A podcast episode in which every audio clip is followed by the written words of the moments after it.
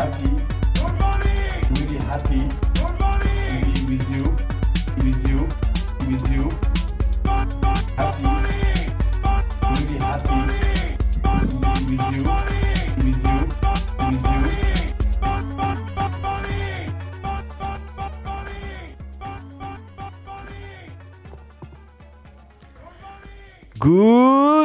Morning, bonjour à tous, bienvenue dans le NFT Morning. Nous sommes le lundi 3 juillet. J'espère que vous allez bien. John a un peu de retard, il va pas tarder, donc c'est Rem qui vous parle.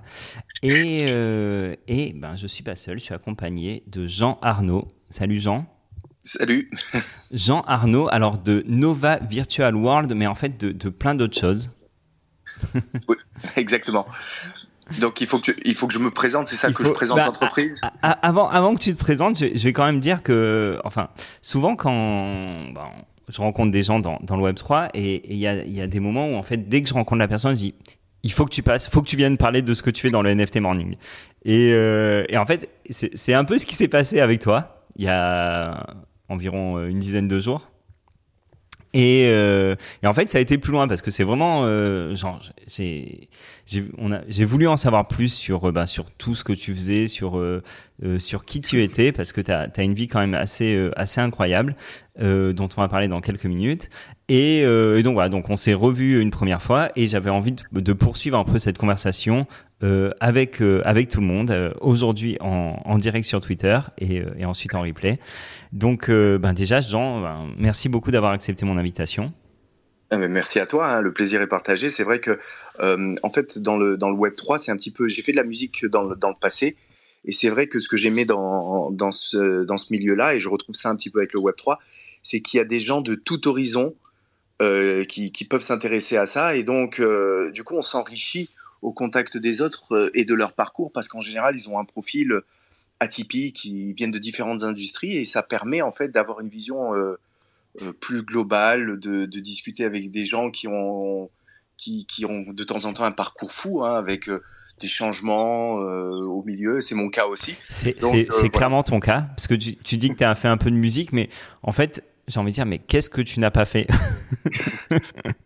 Euh, alors, c'est vrai, j'ai fait beaucoup de choses, mais ça, ça vient aussi de cette, euh, de cette discipline dont je parlais avec toi. Alors, je ne sais pas si c'est enregistré à ce moment-là ou pas. sur C'était- ma alors c'était enregistré dans le, le ceux qui écouteront sur Twitter euh, peuvent avoir le le- l'avant room on va dire Euh, les tests sonores tout ça où on a un peu discuté on a un peu commencé à discuter mais les, les autres voilà auront la room à partir du, du jingle D'accord. Donc, en fait, je, disais que pour moi, ce qui, ce qui permet de faire des choses, c'est d'abord le, le, travail et, le, et une discipline. Et si tu veux, j'ai été éduqué dans un milieu euh, à la fois très académique, hein, puisque j'ai des parents qui sont euh, euh, normaliens, etc., professeurs d'université, donc très académiques de ce côté-là. Et de l'autre côté, des grands-parents qui, qui, qui sont venus d'Italie pendant la crise de 29, euh, qui ont été ouvriers toute leur vie et, euh, et qui, ne connaissaient qu'une seule valeur, c'était la valeur du travail. Donc j'ai été euh, élevé dans ces deux environnements très intéressants parce qu'un peu contradictoires par moments. Et donc ça a formé ma personnalité qui est un peu, euh, euh, je sais pas si elle est étrange, mais qui fait que j'aime finir des choses et, et j'aime faire beaucoup de choses aussi parce que je crois que c'est la variété qui nous permet de, de, nous enrichir. quoi. Donc j'ai toujours essayé depuis le début d'être discipliné dans mon travail et d'avoir un but pour euh, produire quelque chose. Donc, j'ai séparé ma, mon- ma vie en gros en, en- tous les cinq ans, j'ai essayé de faire quelque chose. Donc, j'ai commencé avec le hockey sur glace quand j'avais 15 ans. Autour de 20 ans, euh, j'ai fait de la musique, mais en même temps, il fallait que je, je me nourrisse aussi. hein. comme vous savez tous, euh, l'art euh, au départ. alors c'est la, musique compliqué. plutôt de la, la musique un peu bourrin quoi Ouais, c'était du punk, c'était du, du, du, du hardcore, du punk, du metal, etc. Euh, euh, mais vous savez, il y a eu une étude le jour qui est sortie euh, sur le Hellfest. Hein, où vous savez, il y a souvent ces accusations de, de satanisme, etc. Et ils ont trouvé qu'il y avait plus de 60% de, de, de personnes qui étaient cadres, en fait, qui assistent à ce festival. Donc, euh, euh, en fait, dans ce milieu de métal, j'ai souvent trouvé des gens qui s'intéressaient beaucoup à la philosophie, à la poésie, à l'art en général, et qui euh, faisaient des études supérieures, euh, qui, qui étaient architectes, etc. Donc, j'ai rencontré plein de gens en tournée, parce qu'en fait, ce groupe a bien marché. Hein. Euh, on, on a Ra- tourné à ra- travers le donne-nous monde le nom entier, parce que bon moi, je suis pas un Ah, spécialiste ça, s'appelle ça s'appelle In Other Climbs. Et ils continuent hein, maintenant. Moi, j'ai quitté le groupe, mais eux, ils continuent. D'accord. Toi, tu euh, étais, quoi euh, J'étais chanteur, ah, chanteur. Ah ouais, carrément. Lead, lead chanteur, singer. ouais, ou hurleur, je sais pas trop comment il faut dire, mais voilà. Et en fait, à un moment donné, j'en ai eu marre parce que en fait, dans le milieu de la musique, tu as, un peu tout. Hein. Tu as, les, bons moments et les mauvais parce que quand tu vis dans un camion ou dans un, bus, parce que ça aussi, ça a progressé avec le temps, euh, c'est pas facile la promiscuité avec les autres, même si c'est des amis d'enfance, etc. Et puis après, il y a des problèmes d'ego aussi quand tu commences à créer en groupe. Mais de toutes les expériences que j'ai pu avoir artistiques, c'était une des plus intéressantes pour la collaboration. Parce qu'en fait, euh, jusqu'à présent, j'ai trouvé que ce qui était bien, c'était la collaboration. Donc j'ai fait de la musique et à côté de ça, il a fallu que je me nourrisse. Donc euh, j'ai continué mes études. Je suis devenu professeur de littérature et de philosophie. C'est ça qui est euh, intéressant. désolé, je, vais te couper un petit peu, mais euh, on revient à quelques minutes en, arrière. Tu parlais de tes grands-parents. je crois que tu m'avais surtout parlé de ton grand-père quand, quand, on s'était vu, de, de, tes parents également. Et finalement, ben, tu es, le, le mix des deux, en fait. Tu es à la fois. Exactement. Tu es à la fois tu es prof de ta formation et c'est ce que tu fais euh, encore aujourd'hui quoi. Tu m'as dit Ah oui, j'y tiens en plus, ouais. tiens, Vrai. Et euh, multi-entrepreneur quoi. Serial entrepreneur pour euh, le dire à l'américaine. Ouais. Ouais, pour le dire à l'américaine, ouais, c'est un peu ça. Et effectivement, j'ai de mon grand-père qui a toujours eu des, enfin, qui a d'abord été ouvrier, puis qui a essayé aussi d'avoir sa propre compagnie. Donc, il essayait de vendre des légumes sur le marché d'abord, puis ça a fonctionné, etc. Et, euh, et, son grand et son, son, père à lui avait déjà euh, créé une entreprise de, de, construction, si tu veux. Donc tout ça, ça s'était développé. Effectivement, j'ai pris de lui probablement ce, caractère entrepreneur. Et puis aussi ce, rêve américain, parce que lui, il cultivait ce rêve américain en fait, d'aller aux États-Unis, etc., de, construire quelque chose là-bas. Et c'est vrai que... Comme, comme beaucoup d'Italiens, en fait, de sa génération. Oui, c'est vrai, c'est vrai. C'est absolument vrai. D'ailleurs, j'habite dans le quartier euh, italien à Boston. Euh, et, euh, j'ai gardé ça, en fait, ce, rêve américain. Mais ça, ça, correspond aussi à ma personnalité. Parce que aux États-Unis, c'est vrai que on a beau dire il y a une volonté de prendre des risques, il y a une volonté aussi de soutenir ceux qui prennent des risques, et, euh, et, et en fait, on, te laisse prendre ta place. C'est-à-dire qu'en France, on a tendance à te dire, tu as une place déterminée. Alors bien sûr qu'elle n'est pas déterminée, tout ça c'est artificiel, illusoire même, mais euh, aux États-Unis, il y a vraiment une, une culture, si tu veux, où tu prends ta place quand même. Alors ça ne veut pas dire que, euh, bien sûr, hein, là où je suis, à Boston, Boston-Cambridge, où il y a les plus grandes universités comme Harvard et MIT, etc., bien sûr qu'en fait, quand tu appartiens à ces clubs, etc., il y a quand même une, une hiérarchie sociale qui s'est installée, il y a quand même des gens qui pensent qu'il y a des rôles dans cette société, mais je ne crois pas. Je crois qu'en fait, la, euh, il faut qu'on prenne notre place. Notre place, elle est à faire. En fait. on, on, va pas parler politique aujourd'hui, mais c'est quand même. non, non, mais c'est hyper intéressant euh, ce que ce que tu dis sur le fait de, de prendre sa place ou alors de de garder la place qu'on te donne euh, et, en fait, euh, ben tu peux plus t'en sortir en fait de, de ce carcan. Mm. Et, et, je pense que c'est un, un, des problèmes aussi de, de alors euh, évidemment, c'est voilà, c'est inadmissible, euh, etc. Euh, c'est enfin c'est révoltant tout ce qu'on voit. Et d'un autre côté, ben si on doit essayer de réfléchir à des causes, peut-être qu'il y a aussi un peu de ça, cet, oh. cet, état d'esprit à la française qui dont on a du mal un peu à, sortir, quoi. Ouais, mais en fait, je crois que c'est vraiment, en fait, je crois que c'est ça qui nous unit dans le Web 3, parce que je disais l'autre jour. alors, il s'agit pas de parler politique, attention, hein, c'est philosophique ce que je dis.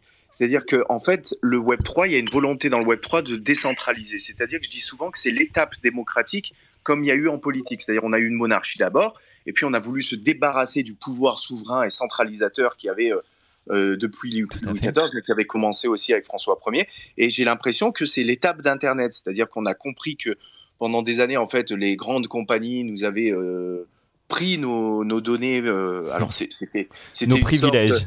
voilà, c'était une sorte d'échange euh, tacite parce qu'en en fait on a accepté en utilisant un service gratuit de laisser ces données, mais je crois qu'en fait on, on, a compris que on, on voudrait corriger ça. Et, je crois que le, dans le Web 3, ce qu'on veut, c'est déjà corriger euh, cet excès et reprendre la main sur nos données. Euh, et, et, pouvoir construire progressivement une vraie communauté où on, collabore ensemble avec euh, la disparition en fait de cet ancien Web 2 hein, qui est euh, la mise en avant des, grosses entreprises qui font beaucoup d'argent en laissant tous les autres et aussi les, individus qui, n'existent qu'à travers leur ego. Par, exemple, Instagram où tu prends des photos de toi, euh, tu, tu, te mets en scène, etc. Peut-être qu'on va aller vers, vers une, euh, quelque chose peut-être qui me semble moi mieux, hein, c'est-à-dire une collaboration plutôt que se mettre soi en avant. Enfin bon. Et il y a John qui nous a rejoint. Ah, Salut John. GM, GM, salut. Je continue de vous écouter. Salut, je suis ravi de. Ça a l'air très intéressant rejoins en cours de route, mais, euh, mais je, vous laisse, je te laisse continuer, ouais, ouais, ouais. Bah, on, on, est en train de retracer un peu le, le parcours de Jean. Euh, alors Jean, on va, on va faire un petit peu un, un bond en avant. Je sais que t'es parti, euh, ouais. euh, parti en, en Nouvelle-Calédonie, t'es parti en bon, je, à Londres, à, Londres, ouais. entre les deux, voilà. t'étais en Croatie, non, non, pas Croatie. Ah, en Bulgarie, j'ai fait en un Bulgarie. en Bulgarie. Ouais, voilà. Ensuite, t'arrives à Londres, ok. Ouais. Et c'est un petit peu le. Là, il va se passer beaucoup de choses. Alors, déjà, euh, toute cette partie, je rappelle, tu as toujours été à la fois prof et euh, entrepreneur. Voilà. Euh, donc, j'ai eu d'abord. Donc, j'ai fait de la musique, hein, où je t'ai dit, oh, je suis, on a fait le tour du monde. Donc, si vous voulez regarder, ça s'appelle In Other Climbs. Euh, et il ce, ce, groupe tourne encore. Hein, donc ça, c'est trop marrant. Quoi. Ok. Ouais, c'est rigolo. Et donc, euh, on a été un peu partout. Et puis, quand, quand, quand j'en ai eu marre, je me suis séparé de ça. Je suis parti en Nouvelle-Calédonie. Euh, et puis j'ai fait un petit détour après par Londres. Euh, et euh, et, et à ce moment-là, donc quand j'avais la musique, j'avais aussi une entreprise de formation, d'accord? Et déjà le but c'était de faire des sortes de masterclass. Et, donc j'offrais aux entreprises des masterclass sur les, les, dernières technologies qui, qui, sortaient et tout parce que ça m'intéressait. Voilà. Une fois après, donc j'ai vendu cette, cette, cette entreprise. Une fois qu'on est que je suis arrivé à Londres je suis pas resté longtemps d'abord à Londres, hein, je suis resté deux trois mois, et puis après je suis euh, allé à San Francisco. Et à San Francisco, en fait, j'ai commencé à, créer euh, deux autres choses. Donc j'ai créé une école en ligne, euh, et, euh, et euh, le, but c'était toujours le même, c'était de faire des modules en fait pour les enfants, mais qui ressemblent à des masterclass. Donc on, proposait de l'ingénierie, on proposait de la robotique euh, en anglais et en français. Euh, et euh, c'est à ce moment-là euh, que on a décidé avec ma femme aussi d'avoir un café à Prague qui a très bien marché aussi et qu'on qu a vendu depuis. Et et, et, donc. Euh, là, alors attends, je... déjà sur, sur l'école, c'était quand même des, des thèmes assez, enfin euh, c'est original quoi. Robotique, ouais, enfin, ça ça, oui, c'est très original, mais au début, ça fonctionnait pas trop. Parce qu'en fait, personne n'avait l'idée de l'école en ligne, etc. Et puis, personne n'avait cette habitude-là. Donc, on avait surtout des homeschoolers, en fait, c'est-à-dire des enfants qui font l'école à la maison. Et puis, là, il y a le Covid qui éclate. Et là. Euh, et, et, et, je venais d'arriver à Londres. Alors, je venais d'arriver à Londres pour des raisons pratiques. Je me disais, je peux partir en vacances un peu plus souvent, je peux, je peux de, euh, redécouvrir l'Europe, etc. Pas du tout. Je suis enfermé à la maison. Et comme vous tous, je pense, euh, je me dis bon bah c'est très bien, je suis enfermé, je vais en profiter pour boucler tout ce que j'ai voulu boucler depuis un moment et que j'ai pas voulu, j'ai pas eu le temps de faire. Donc j'avais des livres prêts que j'ai jamais eu le temps de publier, donc j'ai publié mes livres, hein. euh, donc poésie, euh, aphorismes philosophiques, etc. Oh là là. Donc, vous le... pouvez le trouver avec mon nom Jean Arnaud, mais écrit avec un O à la fin. Mais les, Alors ce, ça... ce qu'on n'a pas dit, mais, mais, il est trop humble pour pour le dire, mais déjà. T'es quand même un des seuls mecs qui a fait quand même de, qui est passé de l'université de Nice à Stanford. Ah oui, je à Stanford. ouais, euh, c'est vrai, c'est vrai. Fait... mais j'ai fait qu'un an à Stanford. Ah. J'ai fait qu'un an à Stanford. Bon, déjà parce que c'est cher, mais euh, l'idée c'était de se faire un network aux États-Unis. Euh, et, en fait, comme je savais pas où allait ma vie, parce que depuis le départ, tu vois bien que j'essaye, en fait, j'essaye de m'organiser. J'ai mes projets, mais je sais pas où tout ça mène, en fait. Et à chaque fois, il y a des opportunités que je saisis. Donc, euh, c'est vrai que j'arrive aux États-Unis, mais euh, sans avoir jamais réellement eu envie d'aller aux États-Unis au départ. Donc, c'est des opportunités que je saisis, j'y vais et puis je vois comment ça se passe en fait. Et, euh, et donc, pendant le Covid, là où moi, je suis un type assez discipliné en fait. On croit toujours que je suis rock'n'roll, etc., parce que j'ai eu toute cette vie-là, mais en fait, même la musique, comme je dis toujours, ça fonctionne pas si t'es pas discipliné. Et, euh, donc, si ça a fonctionné, c'est parce que j'étais discipliné, parce que le groupe aussi était discipliné, bien sûr. C'est pas que c'est pas que moi. Mais euh, mais voilà. Donc, pendant ce Covid, j'écris ces bouquins, je les sors en fait parce que j'avais déjà, ils étaient déjà bien préparés. J'ai toujours écrit beaucoup dans le quand j'étais en tournée dans les bus, le soir. Euh, j'ai toujours écrit beaucoup. Donc là, c'était une occasion pour organiser tout ça et publier ces bouquins. Donc Jean Arnaud avec un O, vous allez trouver si, vous, si ça vous intéresse ma poésie, mes aphorismes philosophiques, etc. Et comme je peins depuis mon enfance, mais tu vois, je peins comme un hobby, quoi.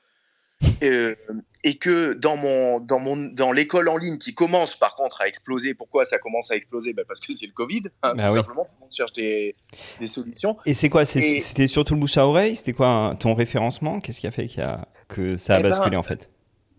Qu'est-ce qui fait que, que, ah, qu'est-ce qui fait que les gens sont que, venus vers ouais, que, que l'école d'un coup ben tu, tu ben, je, crois, je crois, que tu étais à 15 20 étudiants avant le Covid. Voilà, c'est ça ouais. Et après tu passes à on passe à plus de plus de 200 hein, tout, tout d'un coup quoi. Et, euh, et après donc euh, je, parlerai de ça. Il a fallu pivoter aussi. Il a fallu trouver d'autres solutions pour l'après Covid après après. Donc il, a fallu trouver des écoles partenaires etc mais mais oui c'est ça. Et et qu'est-ce que je voulais dire là-dessus? Oui donc on crée cette enfin cette école commence à exploser parce que en fait on n'était pas nombreux sur le marché à faire du français et de, de l'anglais quoi. À faire du bilingue et euh, donc, on avait un parcours académique, mais on avait aussi ces masterclass. Et ça, ça faisait quand même notre originalité parce que tu pouvais offrir aux enfants de, l'âge de 14, 15 ans, euh, même avant, depuis l'âge de 12 ans, des, hum, classes d'entrepreneurship, des classes de robotique, des classes d'ingénierie. Et puis, progressivement, je me suis dit, non, mais cette solution, ça marche pas du tout là avec Zoom, etc. Euh, c'est nul, c'est pas interactif, etc. Il faudrait trouver un truc qui fonctionne mieux et où les enfants puissent apprendre. Donc c'est là que je commence à, à, à, voir un petit peu ce qui se fait sur le marché. Et donc je vois cette pub de Facebook que j'avais déjà vue avant, enfin pardon, pas Facebook, Meta. Et euh, qui était en train de, ouais, c'était déjà Meta. Qui était en train en fait de, de, donner l'idée de, de ce qu'ils avaient en tête avec leur métaverse. Et euh, je vois donc ces masques virtuels et je vois une petite femme euh, qui, qui, qui, est sur, dans son avion, etc., euh, en train de, en train de, de, voler dans les airs, etc., et de parler à ses copains. Et je me dis, waouh, ça, c'est cool. Ça, c'est vraiment cool. Euh, il faut, si les enfants pouvaient faire ça, et tout d'un coup, je m'imagine, parce que moi, je suis prof donc de, de, littérature, de philosophie, et je fais aussi le latin et le grec, je me dis, ah ouais, là, à Rome, ça doit être génial. Là, je vois le Colisée, je vois le gladiateur, je vois euh, euh, Jules César qui parle, etc. Et je me dis, bon, il faut, il faut qu'on trouve un moyen de faire ça. Comme on faisait un peu d'argent avec cette école, je me suis dit, on va essayer de réinvestir cet argent euh, dans le développement euh, de nouvelles technologies qui vont, euh, qui vont permettre de faire ça. Alors moi, évidemment, je connais rien à la technologie, je suis pas ingénieur. Donc tu imagines le challenge qu'il a fallu là à ce moment-là. Pour, donc, là, tu dis, en, gros, je vais créer un métavers, je vais, je vais recréer Rome, la Rome antique, pour y donner des cours. Voilà, c'est ça. Et puis. T'as pas trouvé bah plus simple en fait. tu t'es pas dit on va faire un amphi et puis. Euh, ouais, et puis surtout, surtout, comme, comme à côté, ça faisait un moment que je peignais, etc., que j'avais jamais pu rien faire et que je venais de sortir ces bouquins et que je cherchais à, faire des expériences. Même dans mon bouquin, je sais pas, je t'avais raconté, il y a un QR code. Si tu scannes le QR code, il y, a des, il y a des énigmes à résoudre et quand tu résous ces énigmes, tu accèdes à un livre caché en fait, tu vois. Donc mon idée, c'était vraiment de produire des expériences à travers l'art. Et donc je me dis, progressivement, qu'est-ce que ça donne avec la peinture, ça aussi, tu vois?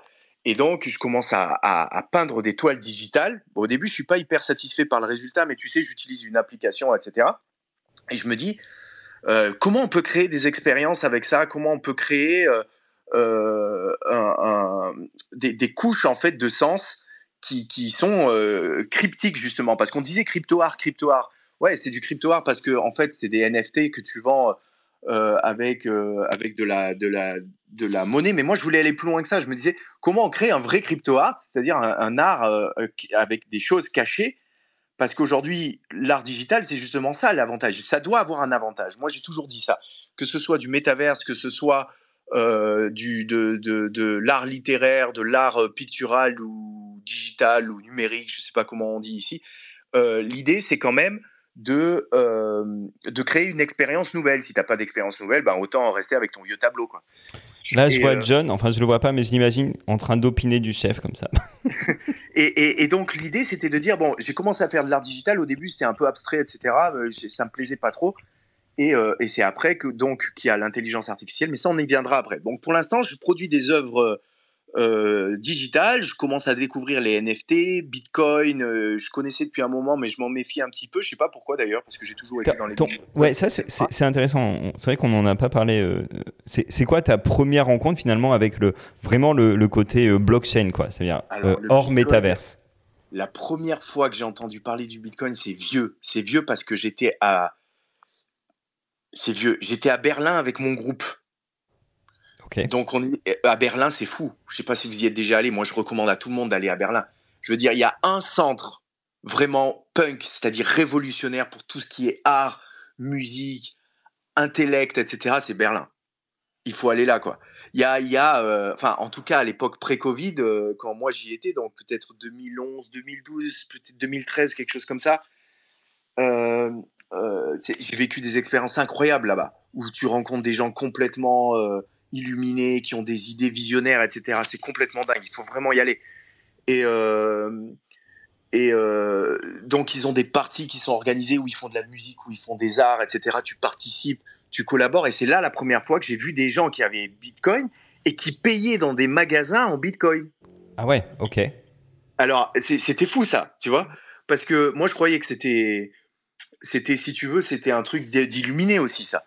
Et en fait, euh, en fait, non, les mecs, ils avaient déjà des. Alors, à l'époque, il y avait une pizzeria, je crois. Une pizzeria qui acceptait les bitcoins. Donc, euh, les types m'expliquent, mais ce qui était drôle dans ce Berlin-là, c'est que c'était pas juste de l'art. Euh, de l'art, tu avais aussi des ingénieurs dedans, tu vois.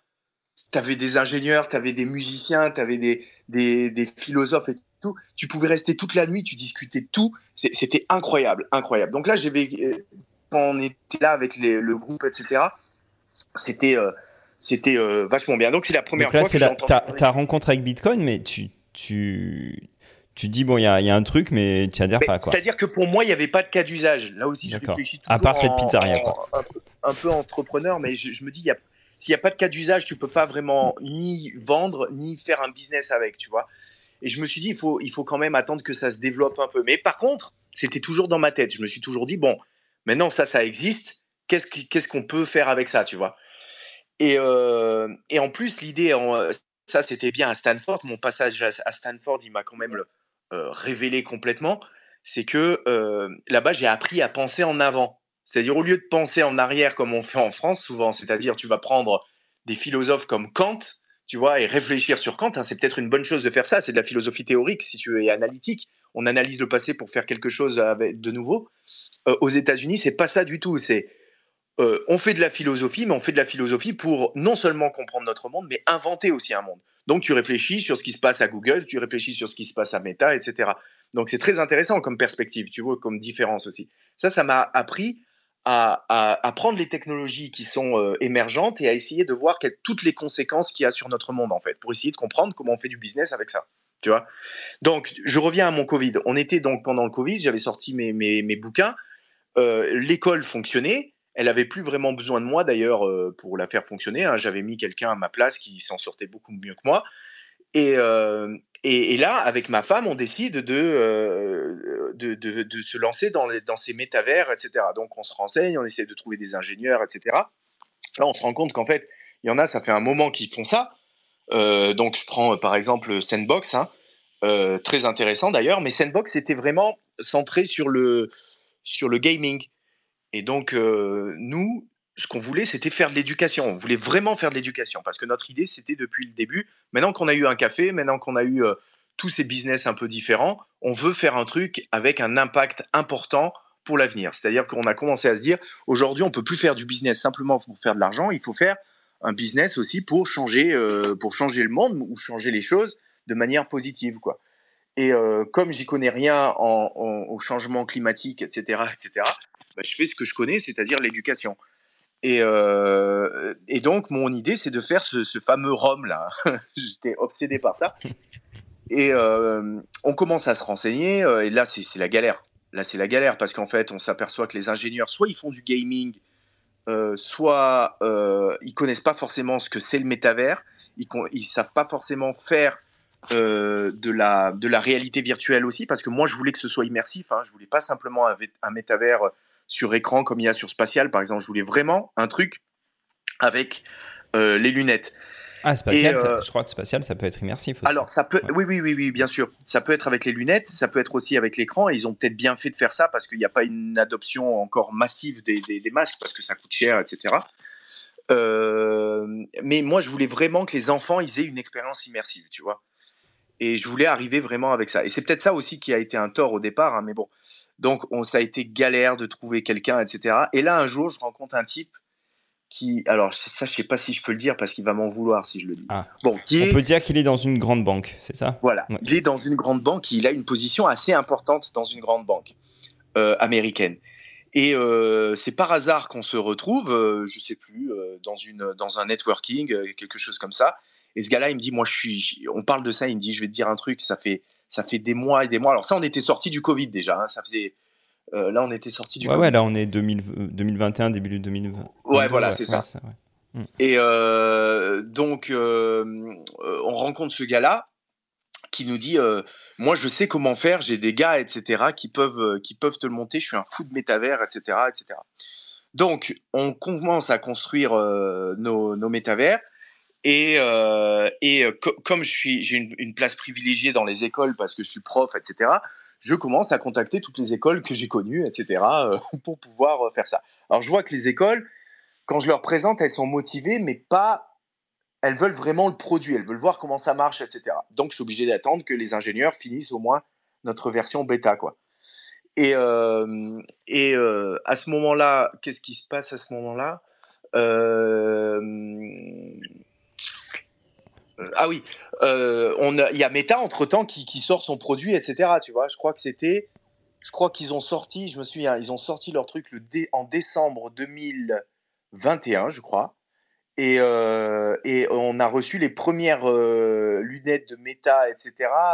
trois ou quatre jours après, pour pouvoir être les premiers à tester, tu vois. Et, et donc là, quand on voit le, le produit de Meta, on se dit tous, même le, même le, type avec qui on faisait ça, même les ingénieurs, ils disent tous bon, ok, on n'arrivera jamais à faire mieux qu'eux.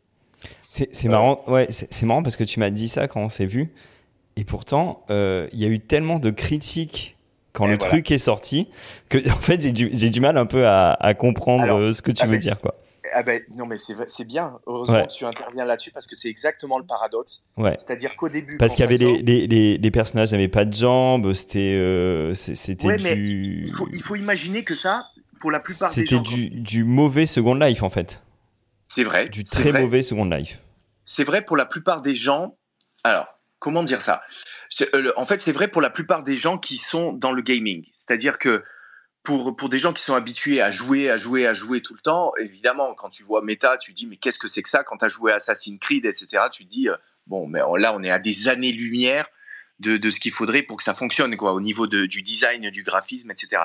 Mais je te rappelle que nous, on voulait quelque chose pour l'école. Et pour l'école, c'était absolument parfait. C'était cartoony, c'est-à-dire que euh, on avait l'impression d'avoir des, des, des, trucs pour le cartoon, euh, les jambes, ça posait pas de problème parce que tu pouvais construire dans le monde. Et ça, c'était la grande force de Meta. Je me suis battu partout pour. Alors, franchement, j'étais l'ambassadeur de Meta, quoi.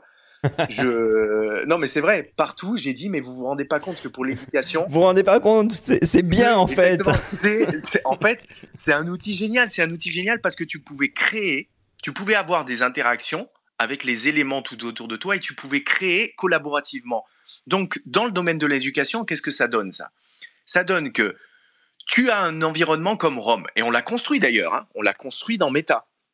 nous, euh, si tu veux aller dans, Rome antique, tu, cliques sur notre, euh, lien et, tu accèdes à la Rome antique. On a créé aussi un laboratoire futuriste, etc. Bref, on a commencé à créer toutes les expériences qu'on voulait créer, mais qu'on n'arrivait pas à créer parce que les ingénieurs n'y arrivaient pas, nos ingénieurs n'y arrivaient pas, c'était trop nouveau, ils comprenaient rien à la blockchain, et on voulait au début un métavers sur la blockchain, etc., etc. Donc là, en fait, c'était facile. On a commencé à construire nos, nos, environnements dans Meta et on voulait en fait les louer aux écoles. Alors avant de les louer, etc., on voulait déjà les essayer dans les écoles. Alors juste, euh, j'ai une petite question. Tu avais un partenariat avec Meta? Il y, avait, il y avait un deal qui était fait entre ben vous? Non, mais non, parce que, parce, que, parce que, comme tu disais tout à l'heure, le problème, c'est qu'ils étaient bâchés partout. Tu vois, tout le monde disait Oh, Meta, c'est nul, ils ont pas de jambes. Alors que nous, on s'en fichait complètement qu'ils aient pas de jambes. À partir du moment où les enfants pouvaient construire leur Non, mais monde. justement, toi, t'as apporté un, un, truc nouveau sur les. Enfin, tu. Ouais, ouais. mais absolument. Alors, juste, je finis et j'arrive à ton point, c'est-à-dire qu'on était dans, dans. On a construit Rome avec les interactions, donc tu cliques sur le Colisée, tu apprends des choses sur le Colisée, etc. Euh, tu, tu, te balades dans Rome, tu apprends des choses. Tu peux surtout avoir ta, ta, classe en live avec ton professeur et tu peux leur demander de faire des choses, c'est-à-dire aller travailler en groupe sur le Colisée, aller travailler en groupe sur le temple de Vénus, aller euh, travailler en groupe euh, sur le forum romain, etc. etc. Euh, et, après, ils peuvent faire des exposés, par exemple, dans le métaverse. Mais c'est pas tout, on avait créé des jeux. D'accord? On avait créé des jeux euh, qui favorisaient la mémorisation des, éléments, par exemple, sur Rome, et on avait créé aussi des quiz. Et à partir de ces quiz, on, on, pouvait aussi, ça faisait un peu comme Kahoot, pour ceux qui connaissent Kahoot, c'est-à-dire que ils avaient des questions sur la leçon qu'ils venaient de faire, et puis ils voyaient où ils en étaient. Après, on avait aussi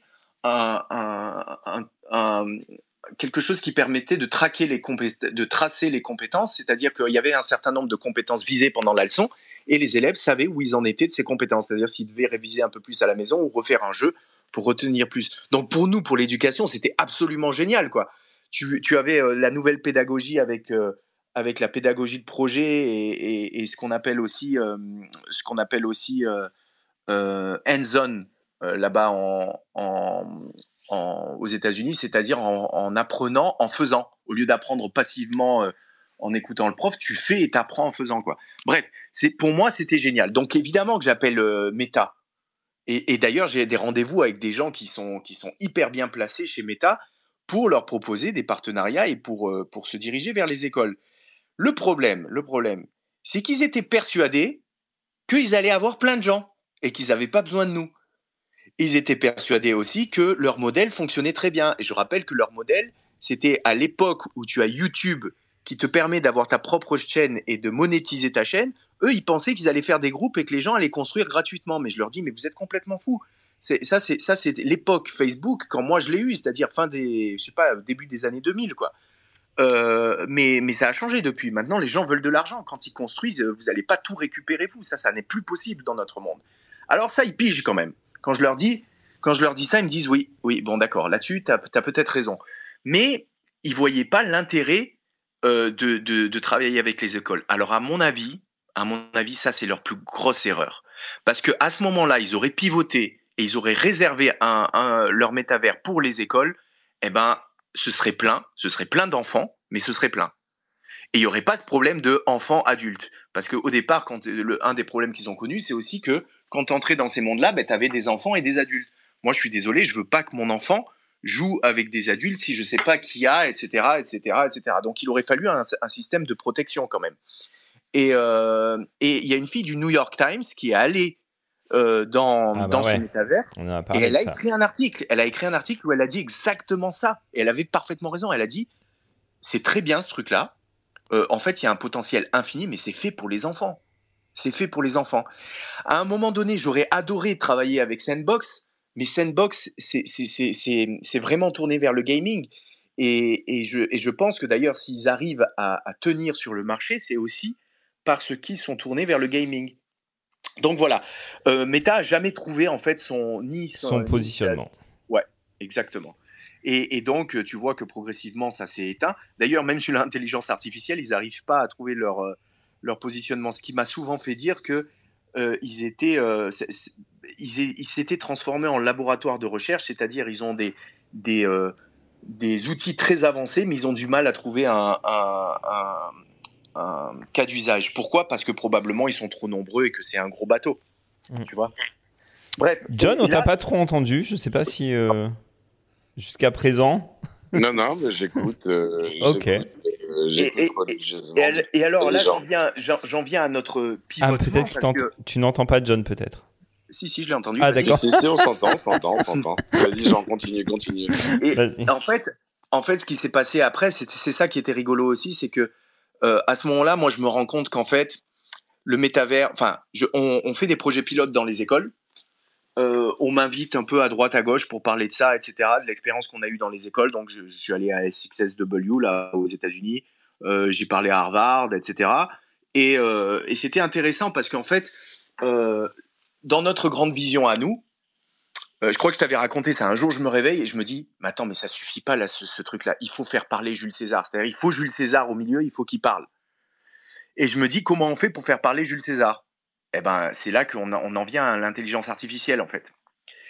Et on se dit, ben, il faudrait qu'en fait, euh, il y ait une intelligence artificielle, que tu puisses poser des questions à Jules En fait, c'était toujours dans cette recherche de, ce que tu disais au tout début, c'est-à-dire une, expérience, euh, enfin, que l'expérience soit vraiment euh, waouh, quoi.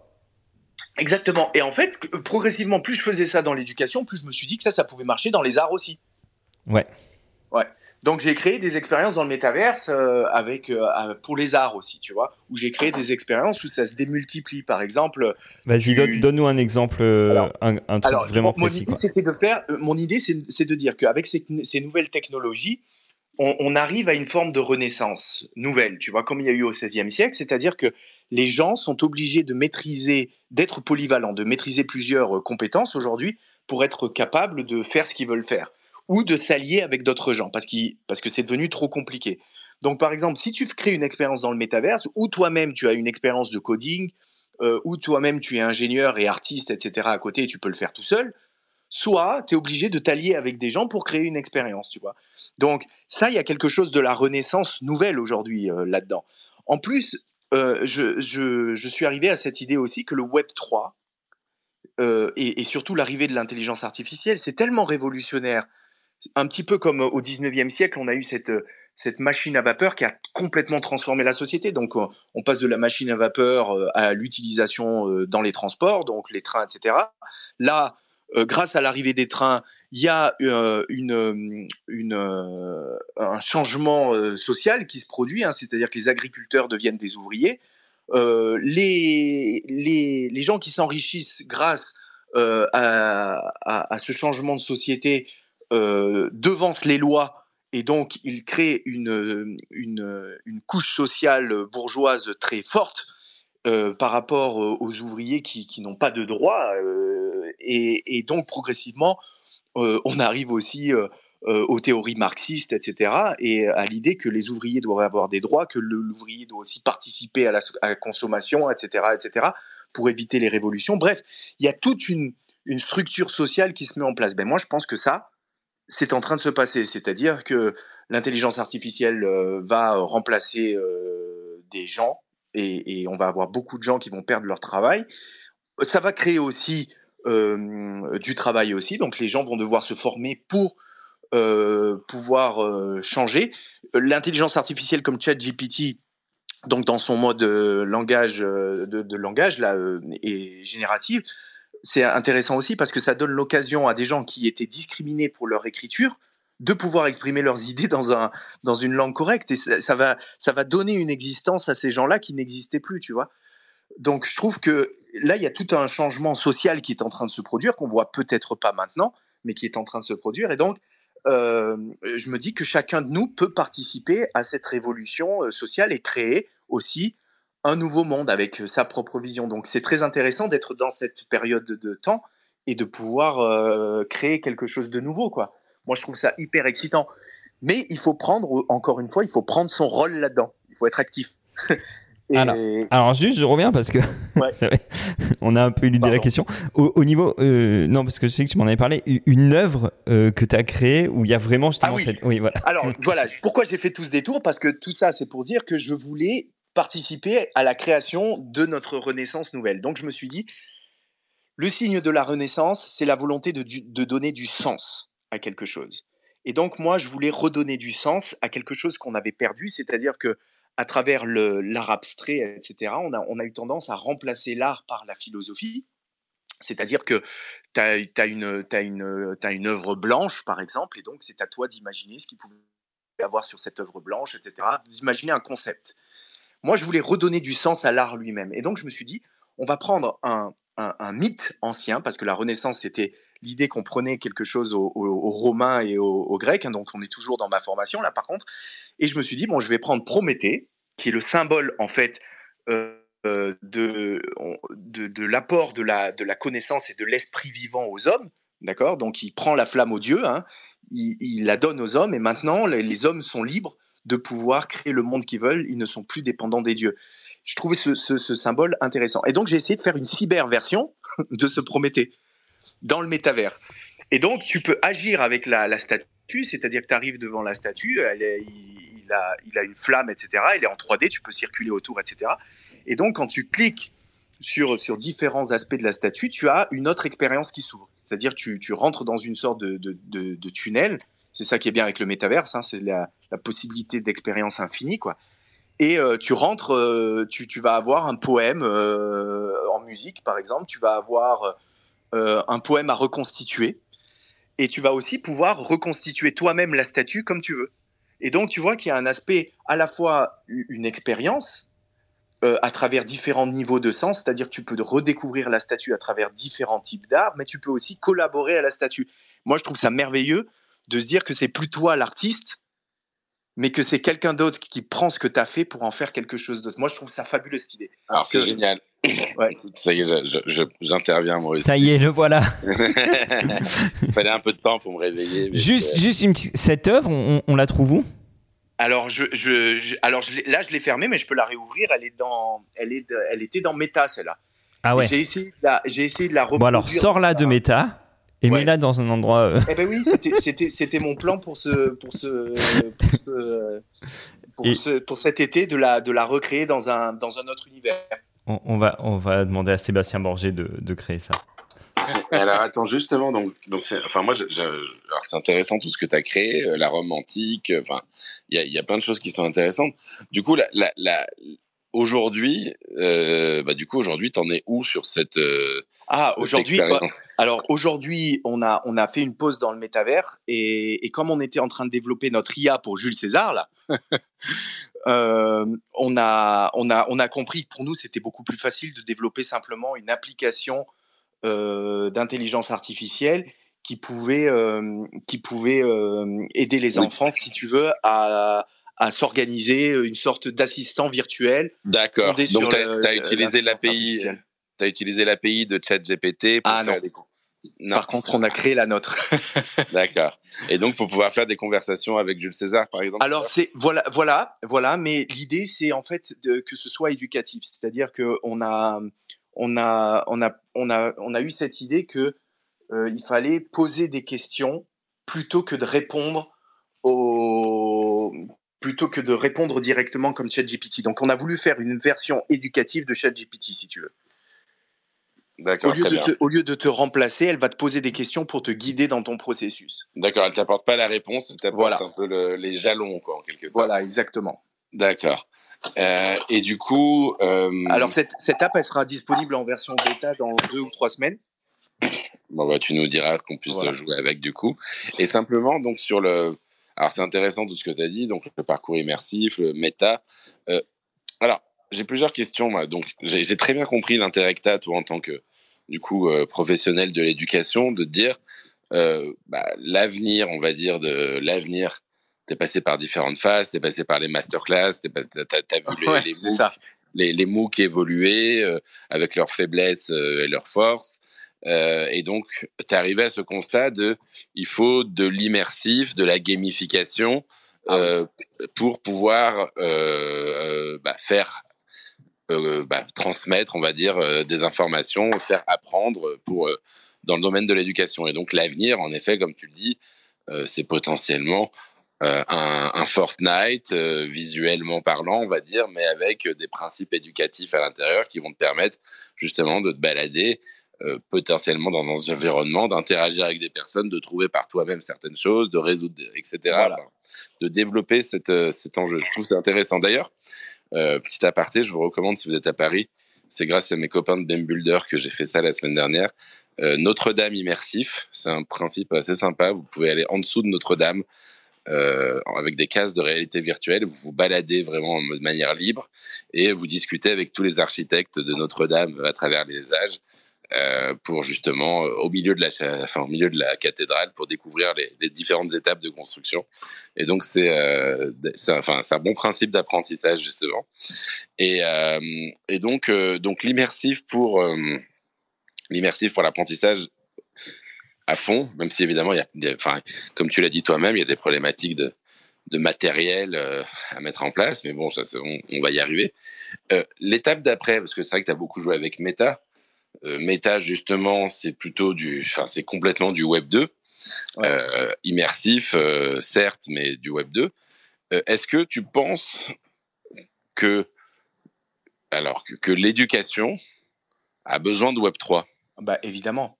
Enfin, c'est en fait, en fait, alors. Le, c'est ce que l'autre jour il y a eu un café euh, morning. Euh, on a fait un café morning euh, à Nice avec le, blockchain Innov, c'est une association qui est ici, et on a parlé de ça. On a parlé de ce, du problème en fait de l'adoption du, du, Web 3.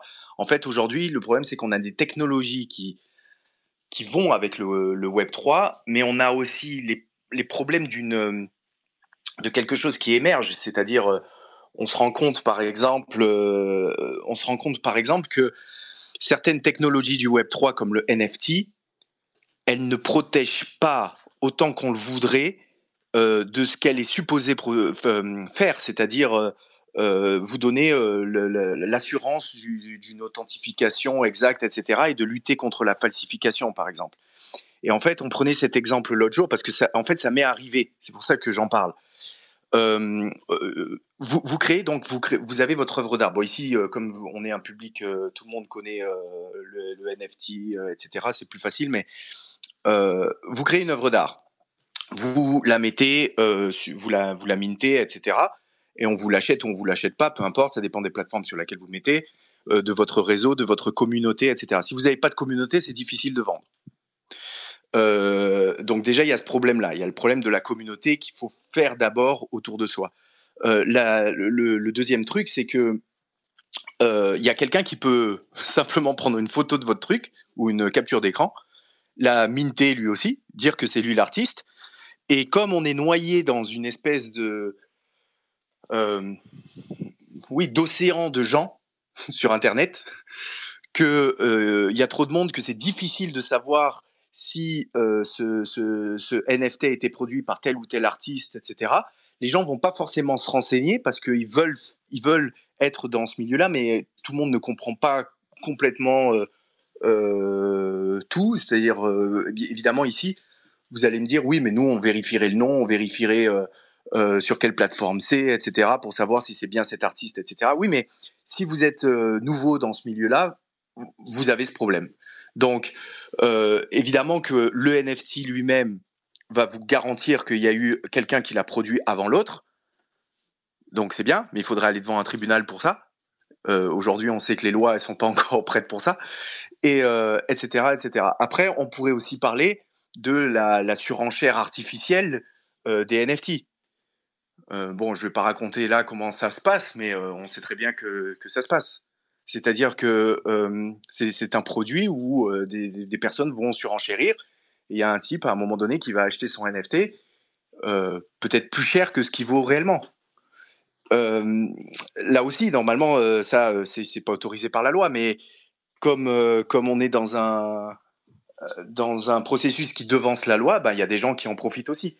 Donc voilà je pense que euh, tout ça, plus le Bitcoin euh, qui chute, euh, qui avec toutes les affaires qu'il y a eu récemment, etc.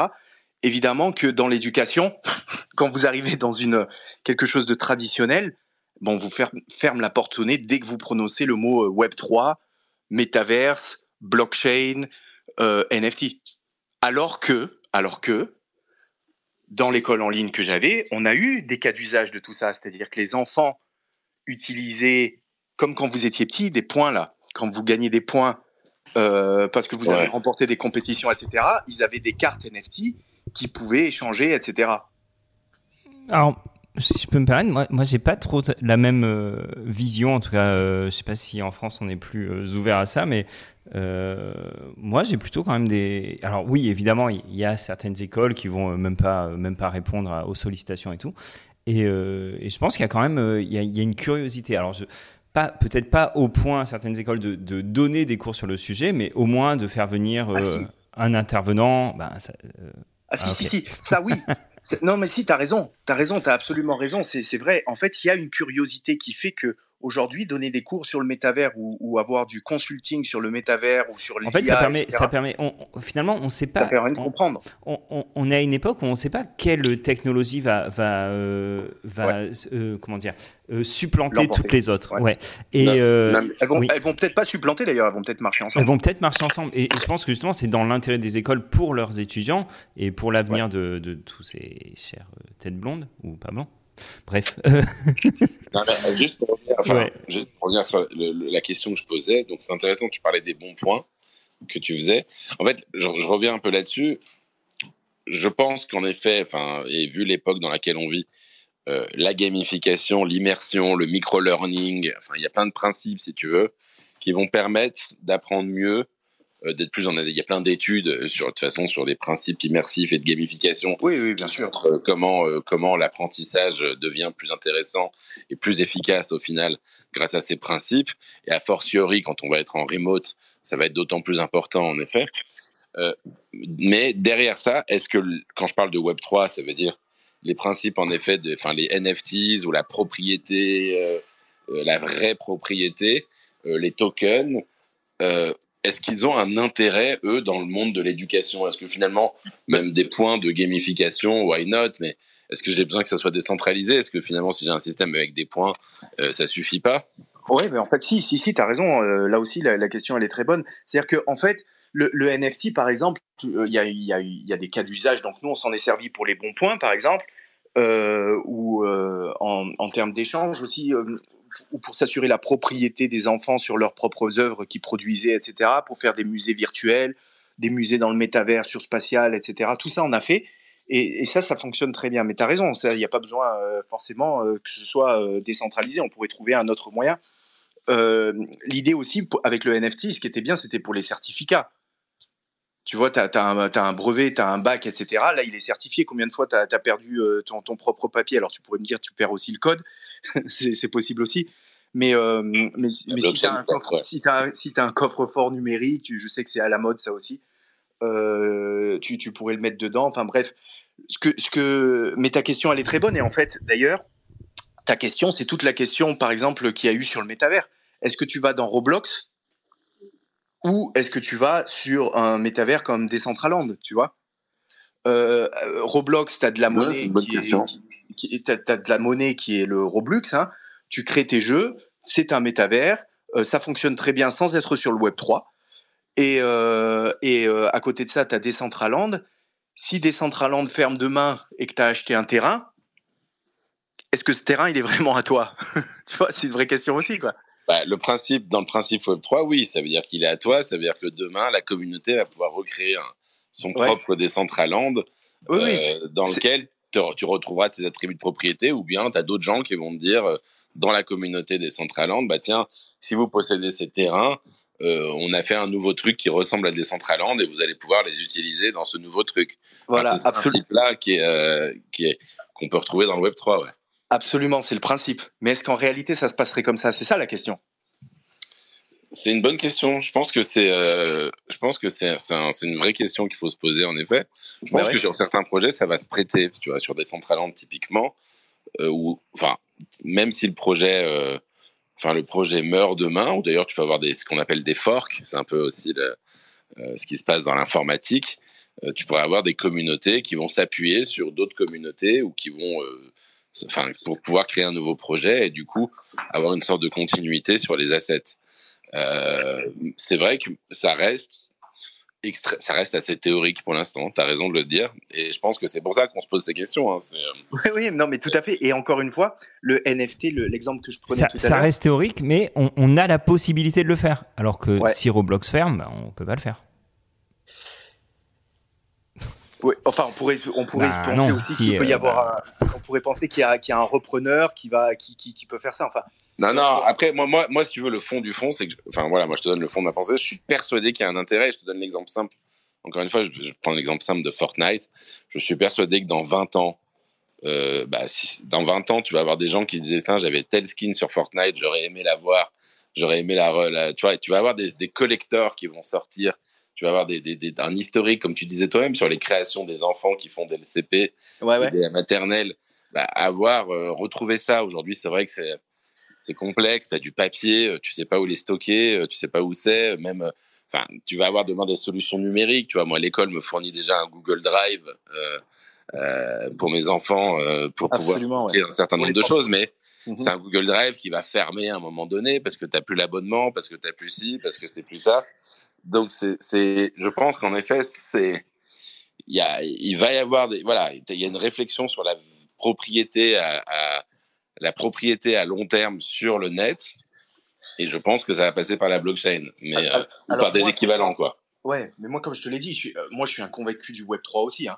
Je suis un convaincu du Web 3 et je suis, je suis convaincu, comme le disait Tocqueville pour la, pour, pour, pour la démocratie. Euh, il n'était pas forcément démocrate, mais il voyait que de toute façon, la marche pour la démocratie était inexorable, c'est-à-dire qu'elle était on ne pouvait pas l'éviter. Moi, je pense que c'est la même chose, c'est-à-dire que le fait qu'à un moment donné, on, aille vers un web décentralisé, je vois pas comment on peut l'éviter. Je vois pas comment on peut l'éviter parce que il y a une volonté euh, commune, je crois vraiment, de retrouver, de, reprendre la main sur ce qui nous appartient. Et donc, ah, ça, je, pense que ça va arriver, mais comme l'a dit Rémi tout à l'heure très justement, les, les technologies qui nous, qui nous permettent de, faire ça aujourd'hui, ben, elles évoluent très vite, donc il faut qu'on adapte notre réflexion aussi à cette, cette, cette évolution rapide.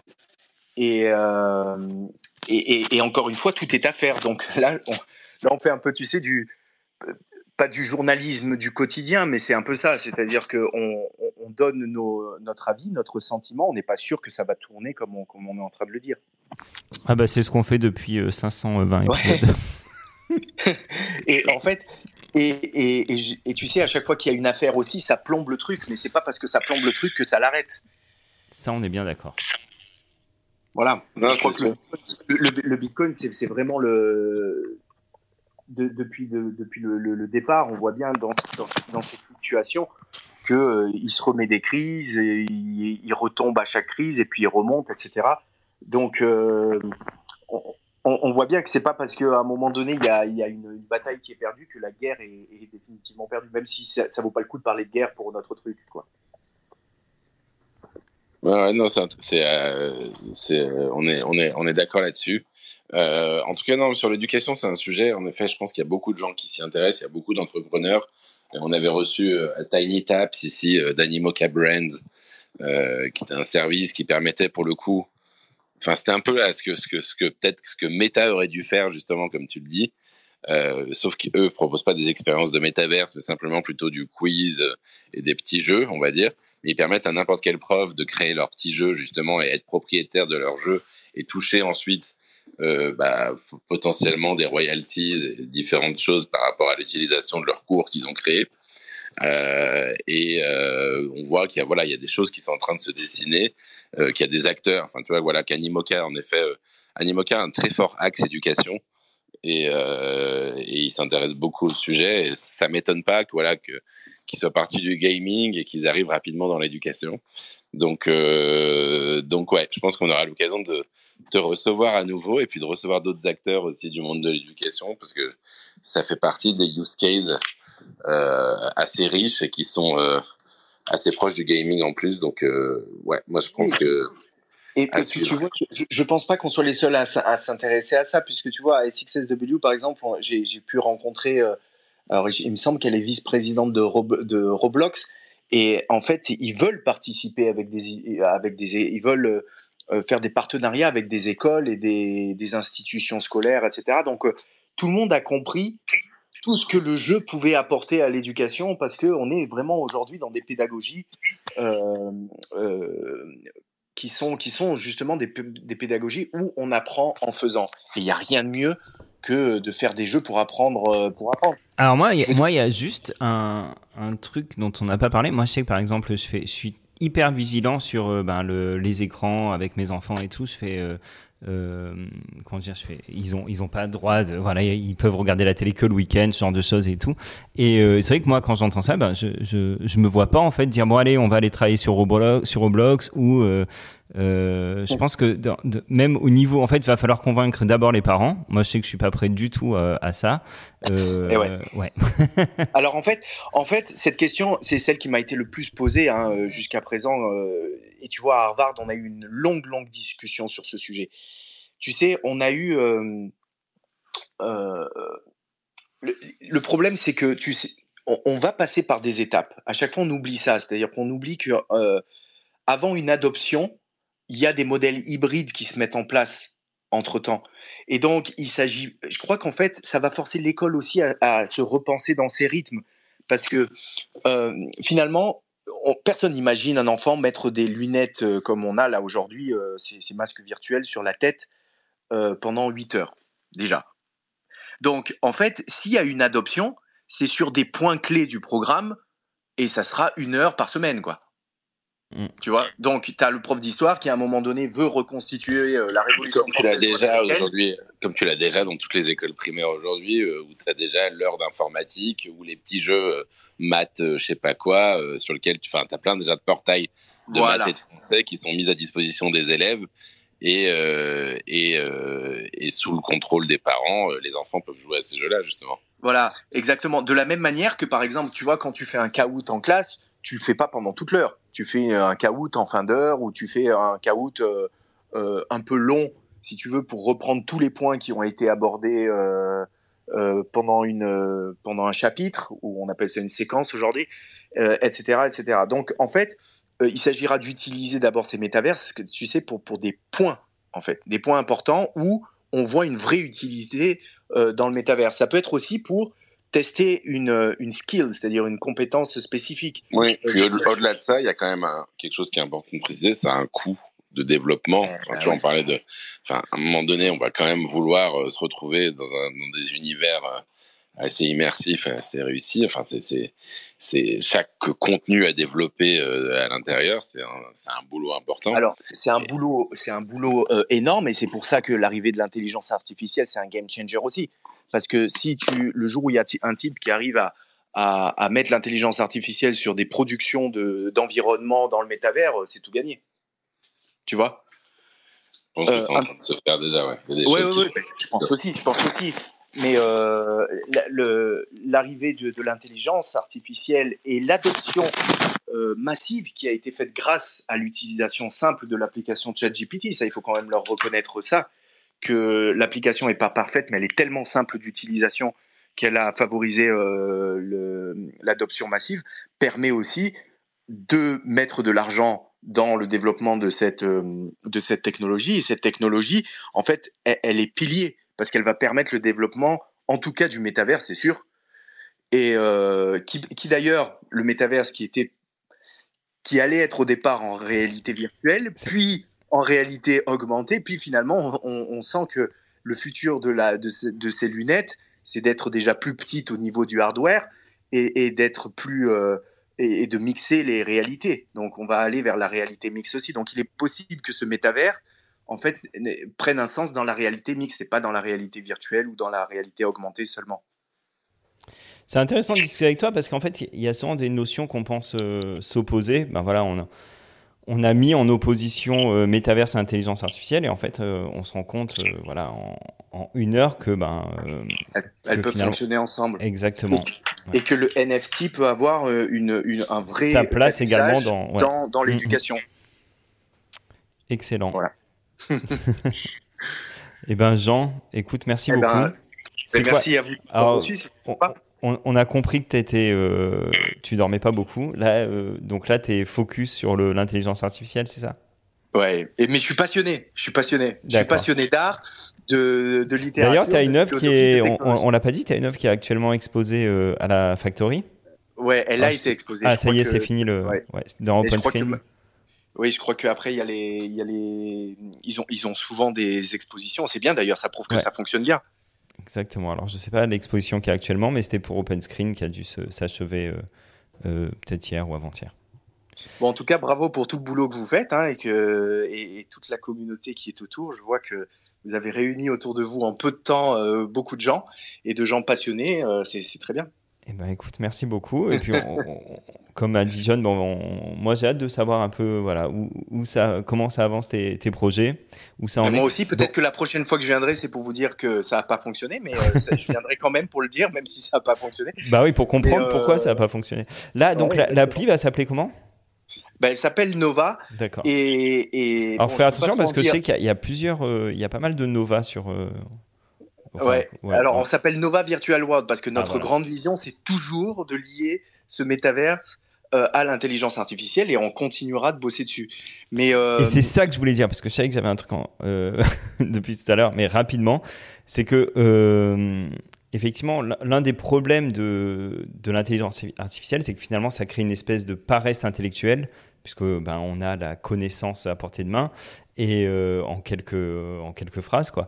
Et, euh, et en fait, ben, je, trouvais ça hyper intelligent ta, ta manière de, de, créer en fait cette application où finalement, ben, t'apportes pas une question, t'apportes pas pardon une réponse, t'apportes une question et, euh, et, ben ça, je trouve ça, euh, voilà, ben c'est vachement bien d'avoir. et puis et, et, puis je peux pas trop, je peux pas trop ah, dire sur toutes les sur toutes les sur toutes les utilisations, mais je pense qu'on a vraiment quelque chose. Enfin, notre application, elle a vraiment un cas d'usage, non pas seulement pour les écoles, mais pour les individus. J'espère que j'arriverai à vous le montrer quand elle sera euh, sortie et que vous vous le verrez comme. Il y a une date là déjà de, de sortie? Bah là, on règle, les on règle les derniers problèmes qui sont plutôt liés au design maintenant. Mais euh, disons, oui, je pense trois semaines, trois semaines. Disons que. Au 1er août, on devrait avoir l'appli euh, sur. Euh, Alors, sur... non, sur vos, sur, sur vos téléphones, non. On le, ah. on le, réservera à quelques personnes pour le tester d'abord. mais, euh, mais oui, disons, vers la, vers la fin de l'année, elle devrait être dehors, je pense, euh, au moins dans sa version bêta pour, pour, pour, le, pour le grand public. Quoi. On verra. Alors j'ai eu un petit euh, message de John, il a dû partir, voilà, donc euh, il, te salue.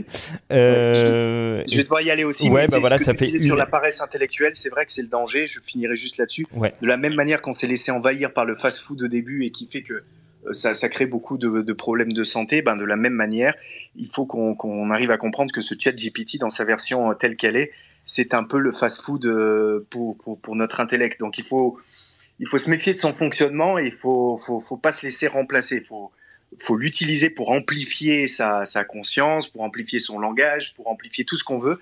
Mais il faut toujours euh, l'utiliser comme un allié et non pas comme un remplacement. Quoi. Voilà.